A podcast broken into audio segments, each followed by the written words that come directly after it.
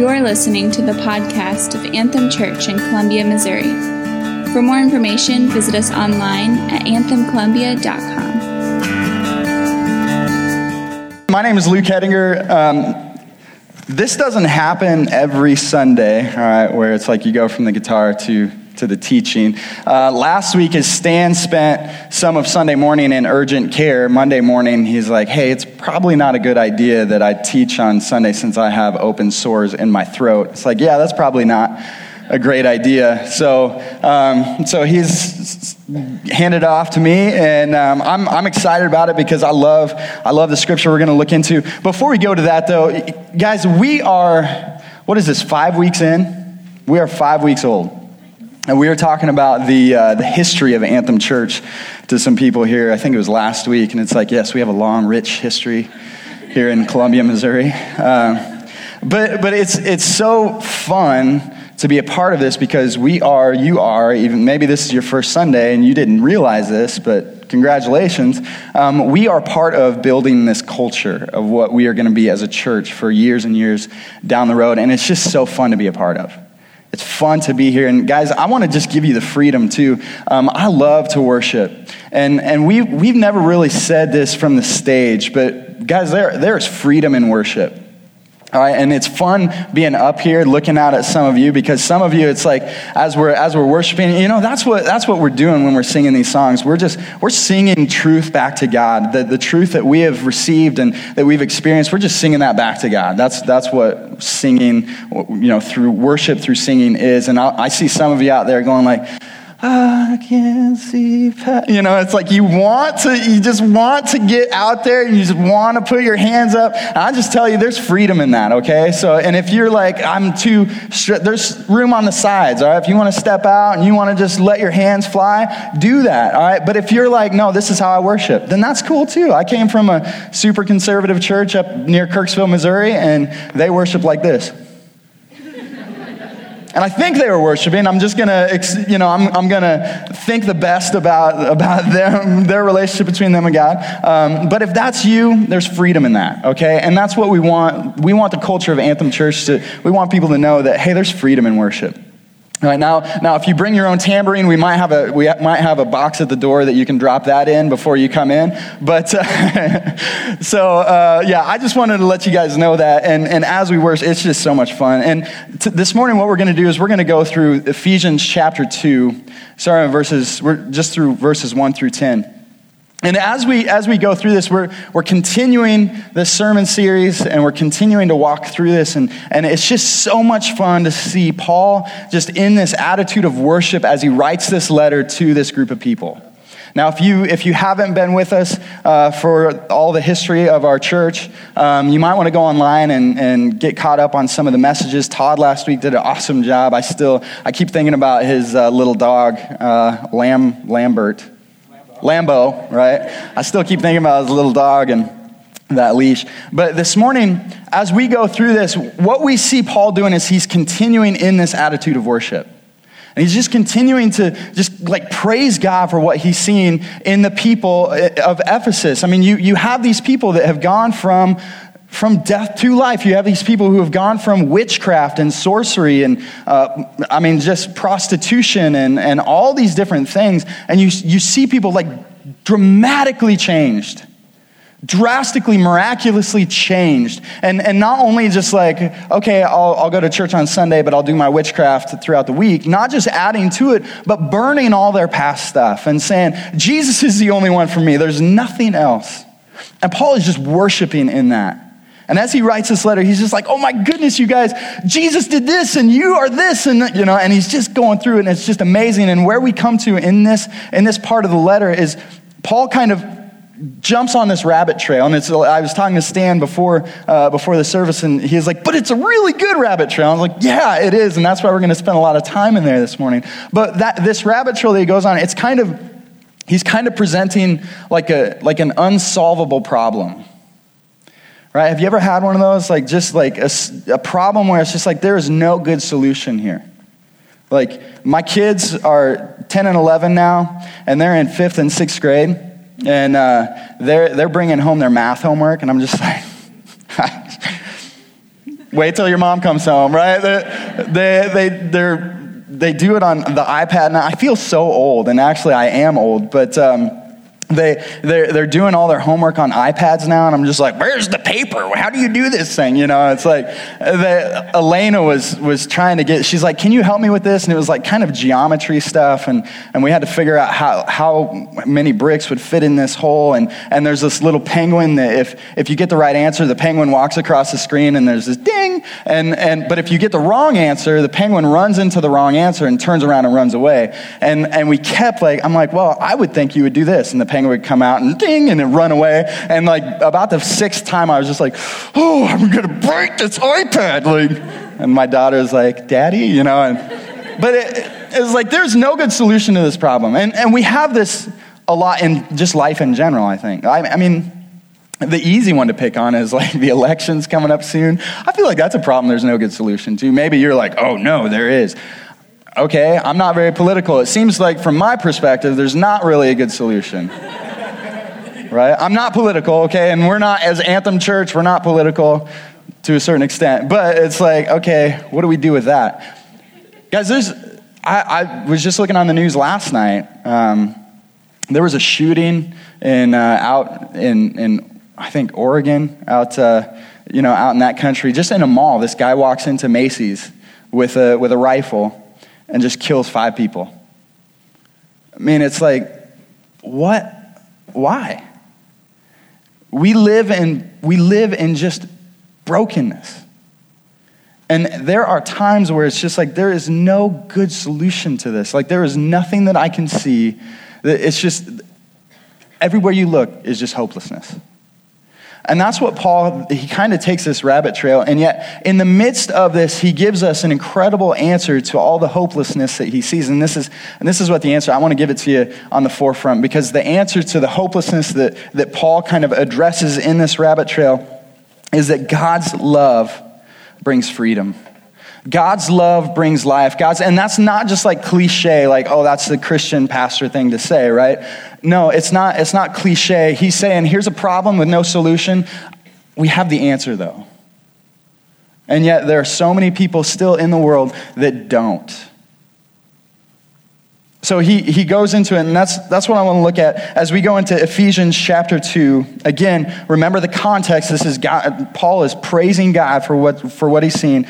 Chapter 2, starting verse 1. And you were dead in the trespasses and sins in, once you, in which you once walked, following the course of this world, following the prince of the power of the air, the spirit that is now at work in the sons of disobedience, among whom we all once lived in the passions of our flesh, carrying out the desires of the body and the mind, and were by nature children of wrath, like the rest of mankind. Now, you might, we're, we're just going to stop there. You might not see that as like Paul rejoicing, but he is. That's the context in which we're reading this. Because as Paul is talking about the amazing things that he's seen in them, as Paul is talking about the amazing things that he's seen that Jesus is and who Jesus is and, and the person of Jesus and therefore who we are in Christ, he, he goes off on this thing and, and it's almost like in my mind, you know, Paul is this little short bald guy, you know, and, and he's, he's, he's verbally talking to someone as they're writing this down, right? He used a, a scribe. And as he's saying this, he's, he's, he's continuing to rejoice and he's saying, And you are dead in the trespasses and sins in which, in which you once walked. And that's where his mind goes off on this rabbit trail. Because as you'll see, he'll pick up this thought process again in verse 5. But before that, he goes down this rabbit trail and he's like, oh, yeah, let's talk about that. He, I, I don't know, maybe Paul was a verbal processor like I am, right? I'll say things and then it'll be like, oh, wait, I don't necessarily agree with what I just said. So, so if you could just forget I said that and I'll just put that back in here, right? Or I'll be talking and it's like, oh, that was good. Like, I'll follow that, you know? And it seems like that's what Paul is doing. And he's saying, and you were dead in the trespasses and sins. All right, let's follow that. Because as he's rejoicing, he's remembering who they were, right? I mean, you think about, he's saying, you were dead in your trespasses and your sins. He, was, he said, spiritually, you were dead. I mean, think about a dead body, right? We've all been, we've all been to funerals, most of us, right? I can remember, as I was thinking about this, I remember one of my first funerals I went to as a kid. And um, I can't remember who the person was, which is terrible, but uh, it was a long time ago. And I remember going up, you know, you have the like open casket, and which is some kind of a weird tradition, and, and you kind of walk by it, and everybody pays their respects and looks at the body one last time, and then they close it up. And, and I remember walking by that as a kid and just being like, I think I saw them breathe, right? Like telling my mom, like, Mom, Mom, they, I saw their chest go up and down. Like, I, I saw them breathe. And she's like, No, honey, no, they're dead. And I was like, No, that's, no, they're, they, they're breathing. Like, look. And she's like, No, they're dead. See, because when, you, when a dead person doesn't do anything, right? Like, I mean, that's kind of the, the point of death. Right? There's, there's nothing after that. Your chest doesn't rise and fall. You don't, you don't play cards. You don't, like, I don't know why I'm playing cards, but like, uh, like, dead people don't do anything. And he's saying, that's who you were. That's who you were in your sins and in your trespasses in which you once walked, right? He's saying, spiritually, you could do nothing to help yourself. You were dead. A lot of people, they talk about how, like, the, their testimony or their God story or whatever you want to talk about it, like, their point of, of religion or spirituality, they're like, oh, yeah, I was struggling, I was drowning. You know, we use these, these, these terms and these analogies. And what Paul is saying here is he's saying, no, you weren't struggling, you weren't drowning. You were dead on the bottom of the ocean floor. If you want to continue that analogy, you were dead and bloated and green, and like fish were eating you, right? On the bottom of the ocean floor. That was your state.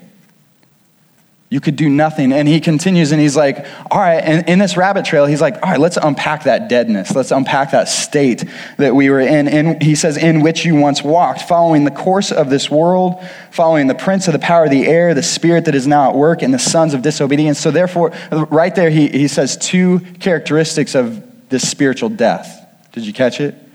He says, in, in which you once walked following the course of this world. As I said, we live in a broken world. This is not the way it was supposed to be. I don't think anybody is confused by that. I don't think anybody is like, what? I thought this was paradise. No, this isn't, you know. Uh, if you read in the beginning of Genesis, you, you'll see what God had intended. You see the garden, you see Adam and Eve walking with him. You see, I mean, how awesome would that have been? God is saying, Hey, Adam, you see all of this? go out and have adventures and subdue it and like be a guy and climb trees and, and wrestle goats and like whatever whatever you want to do this is yours go go take care of it and like everything was in harmony and god was in harmony within that and there's so many different things it's so beautiful and yet then sin entered the world and things were broken and paul says look you were following the brokenness of this world. You, you look around and you're like oh that's how the world around me is in relationships? Oh, well, it's not working out for them, but it'll work out for me. no, it won't. Oh, that's how the world does like their jobs and they cheat different people. It doesn't seem to work out for them, but oh, it'll work out for me. He's saying, look, you were following, it's almost like I, I remember working cows. Again, I grew up outside of Kirksville, Missouri. My dad had a bunch of, uh, a bunch of cows. I remember working cows. I used to hate that. Dad would wake me up super early in the morning and uh, we'd go out and we'd round the cows up and, and we'd get them into the corral and we'd run them down this chute, right? And so this chute, at the end of the chute, was like these stocks. I think that's what they were called, these stocks. And we'd slam the cows into the, and they would clamp on their head. And then we'd either give them shots or we'd pour medicine on them or we'd castrate them, which was the best. I mean, it was just the most fun, right? And uh, sarcasm. And, and there'd be all these different things. But what Paul is talking about here is he's saying, like those cattle, you were just walking down the, walking down the chute into a place that was not good. You didn't want to be there, right? There were some cows that jumped out of the chute because they're like, I'm not, I saw the person in front of me, I'm not going there, right? And Paul's like, no, you just walked blindly into it. You just followed the brokenness of this world. Not only is he saying, yeah, you followed the brokenness, the influence of the world, but you, you followed the influence and were in bondage to the spiritual powers of this world. And this is a theme that's going to come up um, a couple more times in Ephesians, but here he mentions it. And I think it's important to mention because there are so many times where we just kind of disregard that.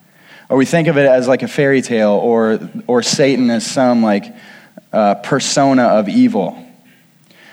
As you read through Scripture, Satan is a very real being who has very real power in our world today. I mean, uh, if, you, if you read in 1, John, 1 Peter 5 8, talks about um, being sober minded because your adversary, the devil, prowls around like a roaring lion. Um, John, 1 John 5 19 talks about how the, world, the whole world is in the power of the evil one.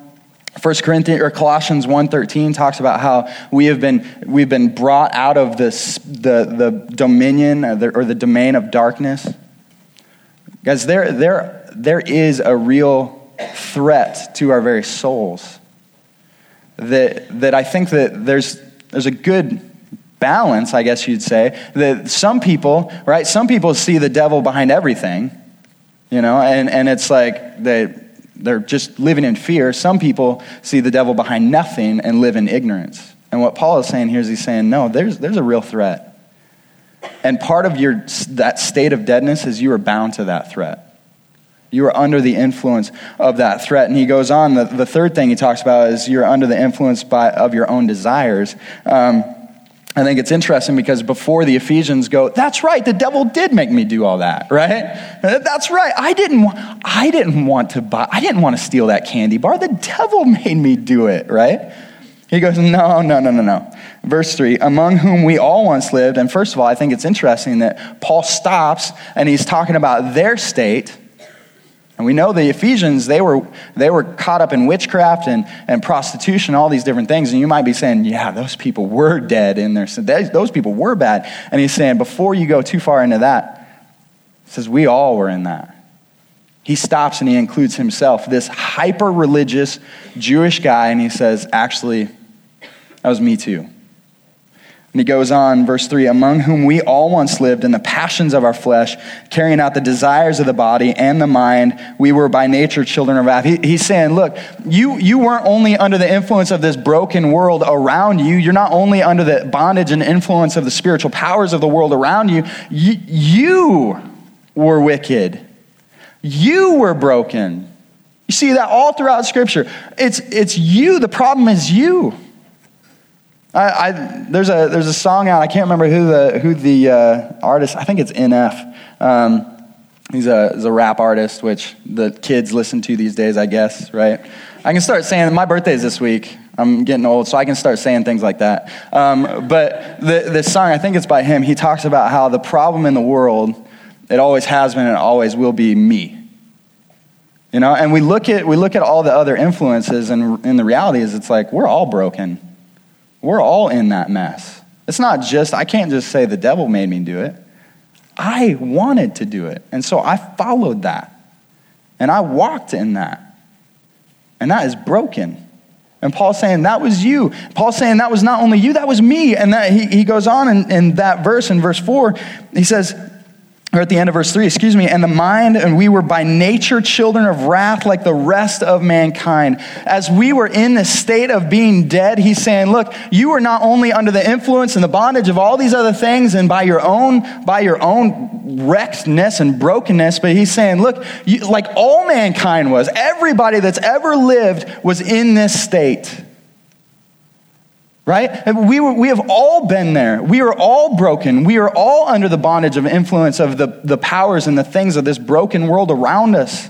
And he's saying, because of that, we are children of wrath. Which is crazy to think about. And that idea of children of wrath, it means by our very nature, we were deserving of punishment. Man, aren't you glad you came to church this morning, right? I mean, it's like, there, there is something within us, especially I believe in our culture, that pushes back so hard against that. It's like, that's not fair. I'm not, I don't feel like I'm deserving of punishment. Right? And the, actually, there's a couple different ways that I think we push back against this. The first one I believe that we push back against this is, is saying, well, I'm not dead, first of all, right? I'm not dead. I'm not that guy laying in the casket. I'm not that body at the bottom of the ocean. I'm breathing. I'm doing stuff. By very definition, I'm not dead. And I think it's interesting where Paul's saying, You were dead in which you once walked, right? And he's saying, In which you once lived. There's this spiritual death that we, I mean, if you, if you think about Genesis 2, right we talked about when, when god created everything and, and, and when he created the, the tree of, of the knowledge of good and evil what did he tell adam and eve he says don't eat that fruit or what or you will surely die. That's right. That's another thing I want you guys to get. I'm like a response. I, I love response most of the time, right? Um, and, and so, like, if I ask a question, respond, okay? So, or if you don't want to, that's fine too. It's, it's whatever. But it's like, you will surely die. Okay, so Eve took the apple, right? The serpent deceived her. She took the apple, she bit it, and she goes, you know, right? Did that happen? No, right? It didn't happen. In fact, she took the apple and gave it to her husband who was with her. Adam was just hanging out there. He was just chilling. You know, I used to think Eve, oh, Eve's so bad, right? She deceived Adam. Adam was right there. He was just, I don't know if he was clueless. I don't know if it, like, I mean, there's a talking snake. I would think he would be like, oh, like, what is happening here, right? But she takes the apple, bites it, gives it to her husband who's standing right there, and he's like, oh, yeah, that looks good. And oh, she seems to enjoy it. He bites it. They don't die. In fact, God comes into the garden and he's saying, Where are you? And they realize their eyes are open, they realize they're naked, they, they sew fig leaves together, all that stuff. But see, what happens in that moment is that there is a spiritual death, there is a spiritual separation because of the sin, because of the disobedience in the lives of humanity. God is called life, Jesus is called the life. And when we are in our sins and trespasses, we are separated from the life. We are dead. We are, I, I love how, um, uh, if, if, you, if you continue that line of thinking, that pushback where you say, well, I'm not dead, and you might even say, well, I'm not evil, right? I'm not evil. I'm not, I, I, love Todd was saying this past week in teachers meeting, he's like, yeah, nobody thinks they're on team Satan, right? it's like, you know, it's like, oh yeah, Satan, he's awesome. Let's go for it. But, and yet John MacArthur, I love how John MacArthur says this. He says, total depravity means sinners have no ability to do spiritual good or work for their own salvation from sin. They are so completely disinclined to love righteousness, so thoroughly dead in sin that they are not able to save themselves or even to fit themselves for God's salvation.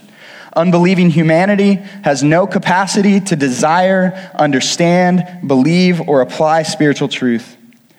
A natural man does not accept the things of the Spirit of God, for they are foolishness to him, and he cannot understand them because they are spiritually appraised. 1 Corinthians 2.14 says.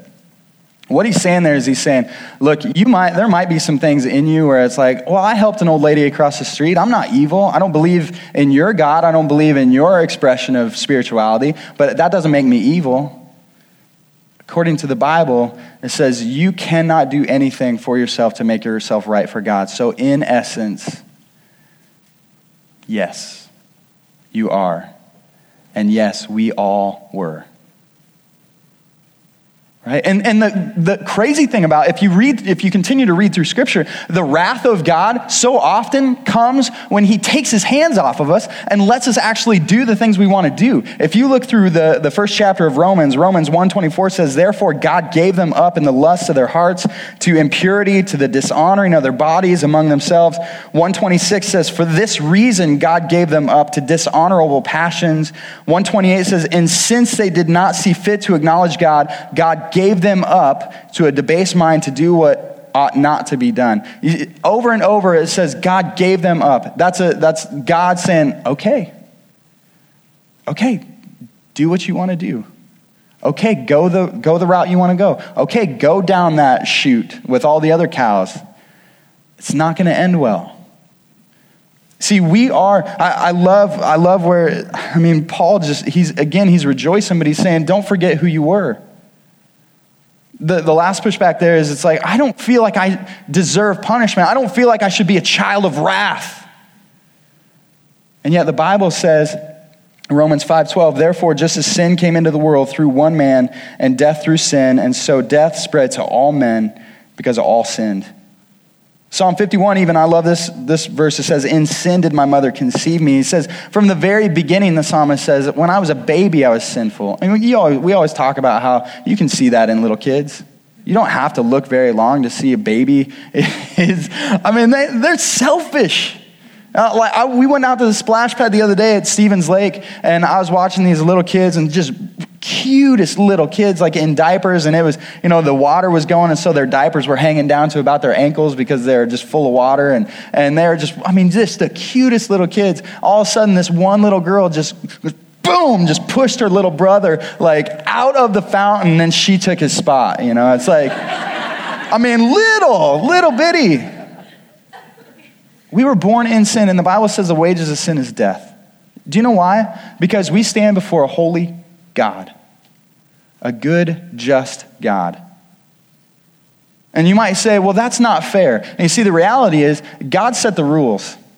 The reality is that God created us and He created the earth, and it's almost like if you uh, like. There's a, there's this game called Settlers of Catan. I love I love playing this game, and and every time you play it, everybody it seems like everybody has different rules they play by, and so when you start the game, you have to say, all right, what's the house rules? Like what are hidden rules? I don't like that because there's a rule book, right? It's like I, I we had one group over at my house, and there I was like, well, here's the rule according to this, and he's like, that's not how we play. It's like that's how the rules say. Like there was a creator of this game.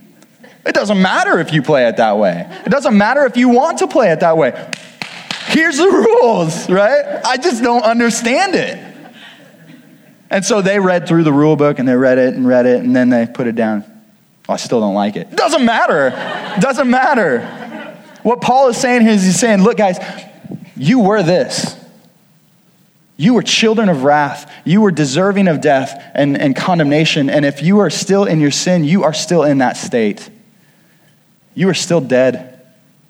You are still unable to do anything to make yourself right before God. And if you continue to go down that chute, if you continue to follow the patterns of this world and the, the, the powers that, that, are, that are there, and if you continue to follow the lusts and the passions of your own heart, your end will be destruction. That's, that's what it says. And yet, and yet, verse 4 is next, right? Verse 4 says, But God. But God. How awesome and incredible and, and just joyous is the, are those two words, but God. I was a womanizer and I mean just selfish, stupid brat, but God. I cared about nothing but myself, but God. That's actually me. Right? I spit on the, on the sacrifice of Jesus so many times, over and over and over and over again. But God, but God, being rich in mercy because of the great love with which He loved us, even when we are dead in our trespasses, made us alive together with Christ. Guys, what I want you to see is in the same way that Paul follows this rabbit trail and he's like, oh, I want you guys to understand who you were so you can understand who you are. And so that the grace and the mercy and the goodness and love of God can be on display. Because what happens so much of the time is people get stuck in this other thing and they're like, well, that's not fair. It's not fair that I was dead in my trespasses. It's not fair that I was born into sin. It's not fair that this and that and the other. But they miss the fact that verse 4 comes and it says, But God. Yes, that was your state, but God took your place. But God, and He's saying, Look, I want you, don't forget who you are. I believe that as Christians, uh, the longer we become Christians, the further we get away from where we were. And I don't believe that we need to remember who we are so that we can have condemnation and be like, oh, I was so gross. I was so bad. I was this. I was that. But we need to remember who we were so that we remember who God is. Remember who we are now. Right? And I believe what Paul is saying here is, first of all, you are loved. You are so loved. I mean, that's what, that's what he says in that. He says, But God, being rich in mercy because of the great love with which he loved us, even when we were dead, even when we were dead in our trespasses, guys, God didn't need to do anything. He could have just left us. He could have just let us rot at the bottom of that ocean, but God loved us. There's a difference there, isn't there? Like, there's a difference in how you live if you live in the understanding that you are loved and that is your identity, rather than just the fact that it's like, well, it's like your mom, who I, I remember my mom always just said, Oh, Luke, you can be anything you want to. It's like, Mom, no, I can't, right? Like, I, physically, I can't right? I, I, I, was on the basketball team and I, I, was, I sat the bench the whole time, right? And every time I'd get done with a game and I'd be like, oh, I suck. This is, ah, I just, oh, I'm so, and my mom would be like, oh, honey, but you're so good. It's like, I'm not, right? I, unequivocally, I am not, right? I am not good at basketball. I cannot, cannot be a superstar. See, there's, there's, it's like you just say that because you're my mom and you have to, right? There's a difference living in that where it's like, well, God saved me because he's God and he kind of has to. I mean, that's just, that's his, I guess he's God. That's what he does. He saves people. But no, he loves you with a love that, With his love, he loved us. See, that changes things, doesn't it? Our, our, we had a dog one time that, that my dad, my dad, growing up on a farm, dogs were kind of, we had a lot of dogs, I'll just say it that way. Um, and this one dog came in, and he was kind of a bigger dog and just great dog, but he ran into the house one day. And it was like, as soon as he got into the, he was an outside dog, and as soon as he got into the house, you could see it in his, in his whole demeanor. He's like, I am in a place I should never be, right? It's like, I am in the Holy of Holies and I am dead now, right?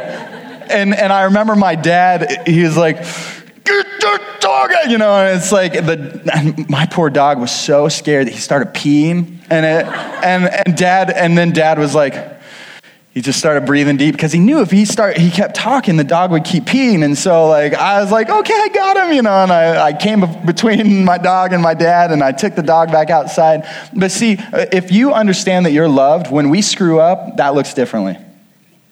Right when we, when we live this life and we understand that we are loved, we don't cower in fear. Right? There's a, there is a healthy fear of God. That's what the Bible says. But we don't cower before God. We run to God. We say, This is, I, man, this is who I am, and you know who I am, and yet you love me, and God, continue to change me. That changes things. And he goes on, not only are we loved, right, but we are alive. Verses 4 through 5 says, by grace, if it, go on, trespasses made us alive together with Christ. By grace you have been saved. Right? I, I, just real quick about this. We are alive now in Christ. We went from being spiritually dead to being spiritually alive. And, and the thing that I think is so awesome about that is that when there is life, there is hope. Right? In death, there is no hope. I mean, it's kind of like the fight's been done. The, I mean, just even thinking about like, people who struggle with cancer. There, there are so many people who struggle with cancer now, and it's just like you see it, the, the fight, and there's so much determination, and yet there's a point at times when the cancer wins. All right, from, from a physical standpoint, there are times where the cancer wins. And it's at that point that physically, it's like, well, the fighting is done. There's, it's, that's, that is the end from a physical standpoint. And yet, where there is life, there is hope.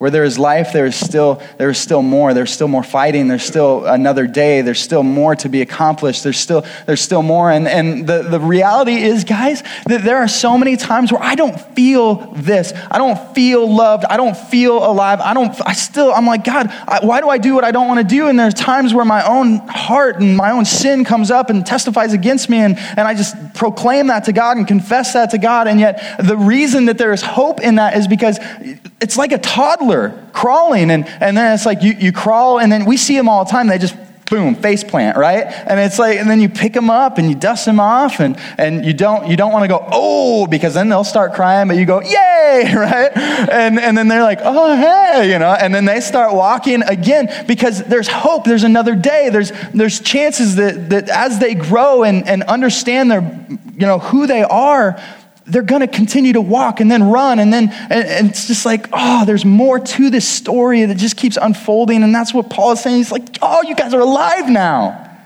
We can celebrate in that. We can keep going in that. There's another day. There's more to be accomplished. And he talks about all these things. It's, it's it, grace is just over all these things. And that word grace it means undeserved favor we, he, he stops this sentence by, and he says, By grace you have been saved. Undeserved favor. There's no reason that it should have came to you. There's no reason that you should be made alive. Verse 6 And raised us up with him and seated us with him in the heavenly places in Christ Jesus, so that in the coming ages he might show the immeasurable riches of his grace and kindness towards us in Christ Jesus. Guys, not only are we loved, not only are we alive, but we are victorious in Christ. If you, if you read that, I mean, everything that was accomplished in Jesus is by, through Jesus, given to us and lavished on us. And there's this, there's, in that verse 6, it says, and raised us up with him and seated us with him in the heavenly places. Now, there's a, there is a now and a not yet to this, to this verse. There is a, a, a reality that will happen someday, that the resurrection is going to happen. And when that day comes, if we are in Christ, we can stand before God and He looks at us and He says, Well done, good and faithful servant. Well done, child. Come in. Because we are in Christ and Christ's righteousness is given to us, and therefore we have the righteousness of God. Right? And so that will happen someday, but now I believe that there is a very real reality, a, a real state of being that says, in Christ, we have been raised up. There's this idea of victory, there's, a, there's this idea of finality that nothing else needs to be done for us. There is no other sacrifice, there is no other, there's just nothing else that needs to be done. It is finished. That's what Jesus said as he hangs on the cross, as he takes on the weight of the sins of the whole world, future past, future present, and future future. I don't know if that's a thing. But as he hangs on the cross he says, It is finished. And when we are in Christ, when we put our faith and trust in him, we are seated in him, and it's like, oh yeah, it's done. And those, it, I, I, love the contrast there because he, in the beginning, he's talking about when we're dead in our trespasses, we're in bondage to all these different things. And now in Christ, we're not in bondage anymore. There's freedom for us anymore. We don't have to be bound to those things that lead us down that path anymore. It is finished in Christ. And he goes on, I, love. He, he goes on in verse 7 so that in the coming ages he might show the immeasurable riches of his grace and kindness towards us in Christ Jesus. He's saying, guys, it's only going to get better. Yeah, remember who you were so you can rejoice in who you are and you can put God on display. And it's only going to get better. It's only going to get deeper. It's only it's like getting married. You know, when, when I got married, I've been married for 14 years now. When I got married, I, I love my wife, but I didn't know what love meant. I was like, just dumb kid. Like I, I was 21. People who get married now, I'm just like, right? You have no idea what you're walking into. And yet the, the reality of that situation is, is that the past 14 years, I love my wife now more than I ever have. And the things that we've experienced together and, and where we're at now, it is so much better than I could have ever imagined. And that's the way it is with Christ. It says it's going to just get better. It's just going to get more. It's just going to get deeper. And verse 8 For by grace you have been saved through faith. And this is not your own doing, it is the gift of God. Guys, that, that idea of faith, it's this, um, he says, you've been saved by grace. This undeserved, you didn't deserve it. It's not about you, right? This undeserved, you've been saved by this undeserved thing from God, this love from God.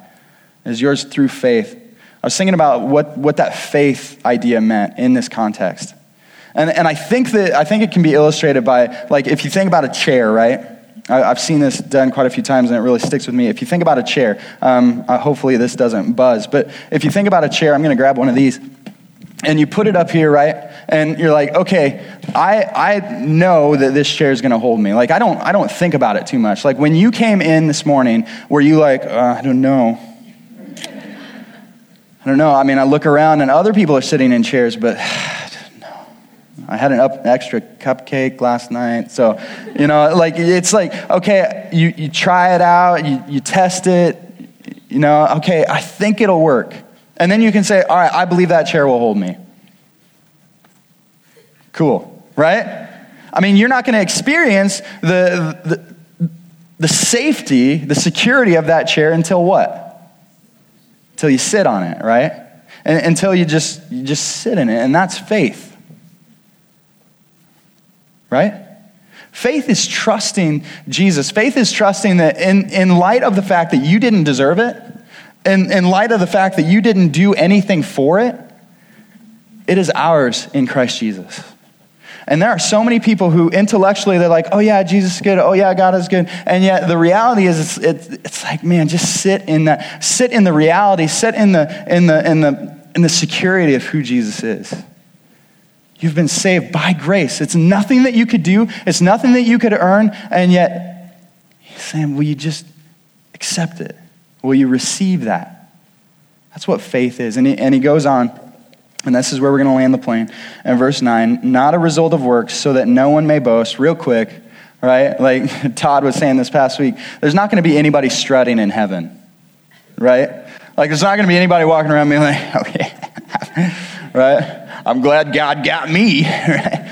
because I'm really good at baseball or whatever. You know, it's like, no, there's not going to be anybody that's like deserving to be in heaven, right? We're all going to be in heaven being like, can you believe this, right? This is crazy, right? We're not going to be like, yeah, I figured this is the way it'd be, right? No. Sin, there's not going to be any boasting in heaven because you didn't do anything to get there. It's all by the grace of God because you are loved and you are made alive. And, and it's by God's love that we are free. That impossible problem with no good solution, it has a solution. And it's not because of you. And he goes on in verse 10 For we are his workmanship created in Christ Jesus for good works, which God prepared beforehand that we should walk in them. Real quick, guys, as we, as we walk through this and as we continue to walk through Ephesians, and even, even this morning, as we think about what does this mean, right? Again, there are some of you who, who the state of your being right now is still dead. You're still dead. You're still in that place. And you're continuing to try and do good things. You're trying to continue to, to work your way up to heaven, work your way to God, and yet you are a corpse. You have no ability to make yourself right before God because God is holy and we are sinful. Right? And there are some of you who you're saying, yeah, I, I, I, became a believer here and did this, but, eh, but you, it's almost like you live a defeated Christian life. And, and I think what Paul is saying here is he's saying, remember who you were and remember the solution that has been given so that you can remember who you are and, and put God on display. Because here's the, here's the reality as he continues, there is this personal touch of God on our lives and he is creating us in such a way. It's like, it's like he's creating you to be around peg and he's like, hey, guess what? Here's a round hole for you to, to, for you to plug into. Or if you think about a puzzle, right? My, my daughter and I got this big puzzle out and we quickly put it back in the box because it was like we bit off more than we could chew, right? And we put it back in the box. But if you think about a puzzle and you're putting them together and you get down to the last, it's like, oh, there's pieces missing. It's almost like God is saying, I'm creating you in such a way and loving you and making you alive in such a way that you are that piece and I have a purpose for you and I have a plan for you. And it's apart from salvation. See, the reality is, is that God doesn't need our good works. That what it says there, created in Christ Jesus for good works. God doesn't need our good works. But guess what? Our neighbors do. God doesn't need your good works. He doesn't need that to save you because that's already been done. And yet the people around you need that. Because what God is doing is He's saying, I want to put you on display. Guys, there, when I became a believer, when God got a hold of my life, I, there was so much, I, I just could not figure, I could not get my mind around the fact that He would save me. I could not get my mind around the fact that after all I had done, but God would still love me. I could not get my mind around that. And yet, as we see through this, it wasn't about me, it wasn't what I could do. God saved me, and it was by me saying, okay, right, that I could walk in that. And what I want you guys to understand this morning, what I want so desperately for us to experience as a church, that if you're still in that place and yet you feel God drawing you out, say okay, right? Make steps towards Him. Turn from that chute that you're walking down towards destruction and find life. Find love. Find, find what God, the purposes that God has for you. And as a church, guys, I want to put God on display. Right?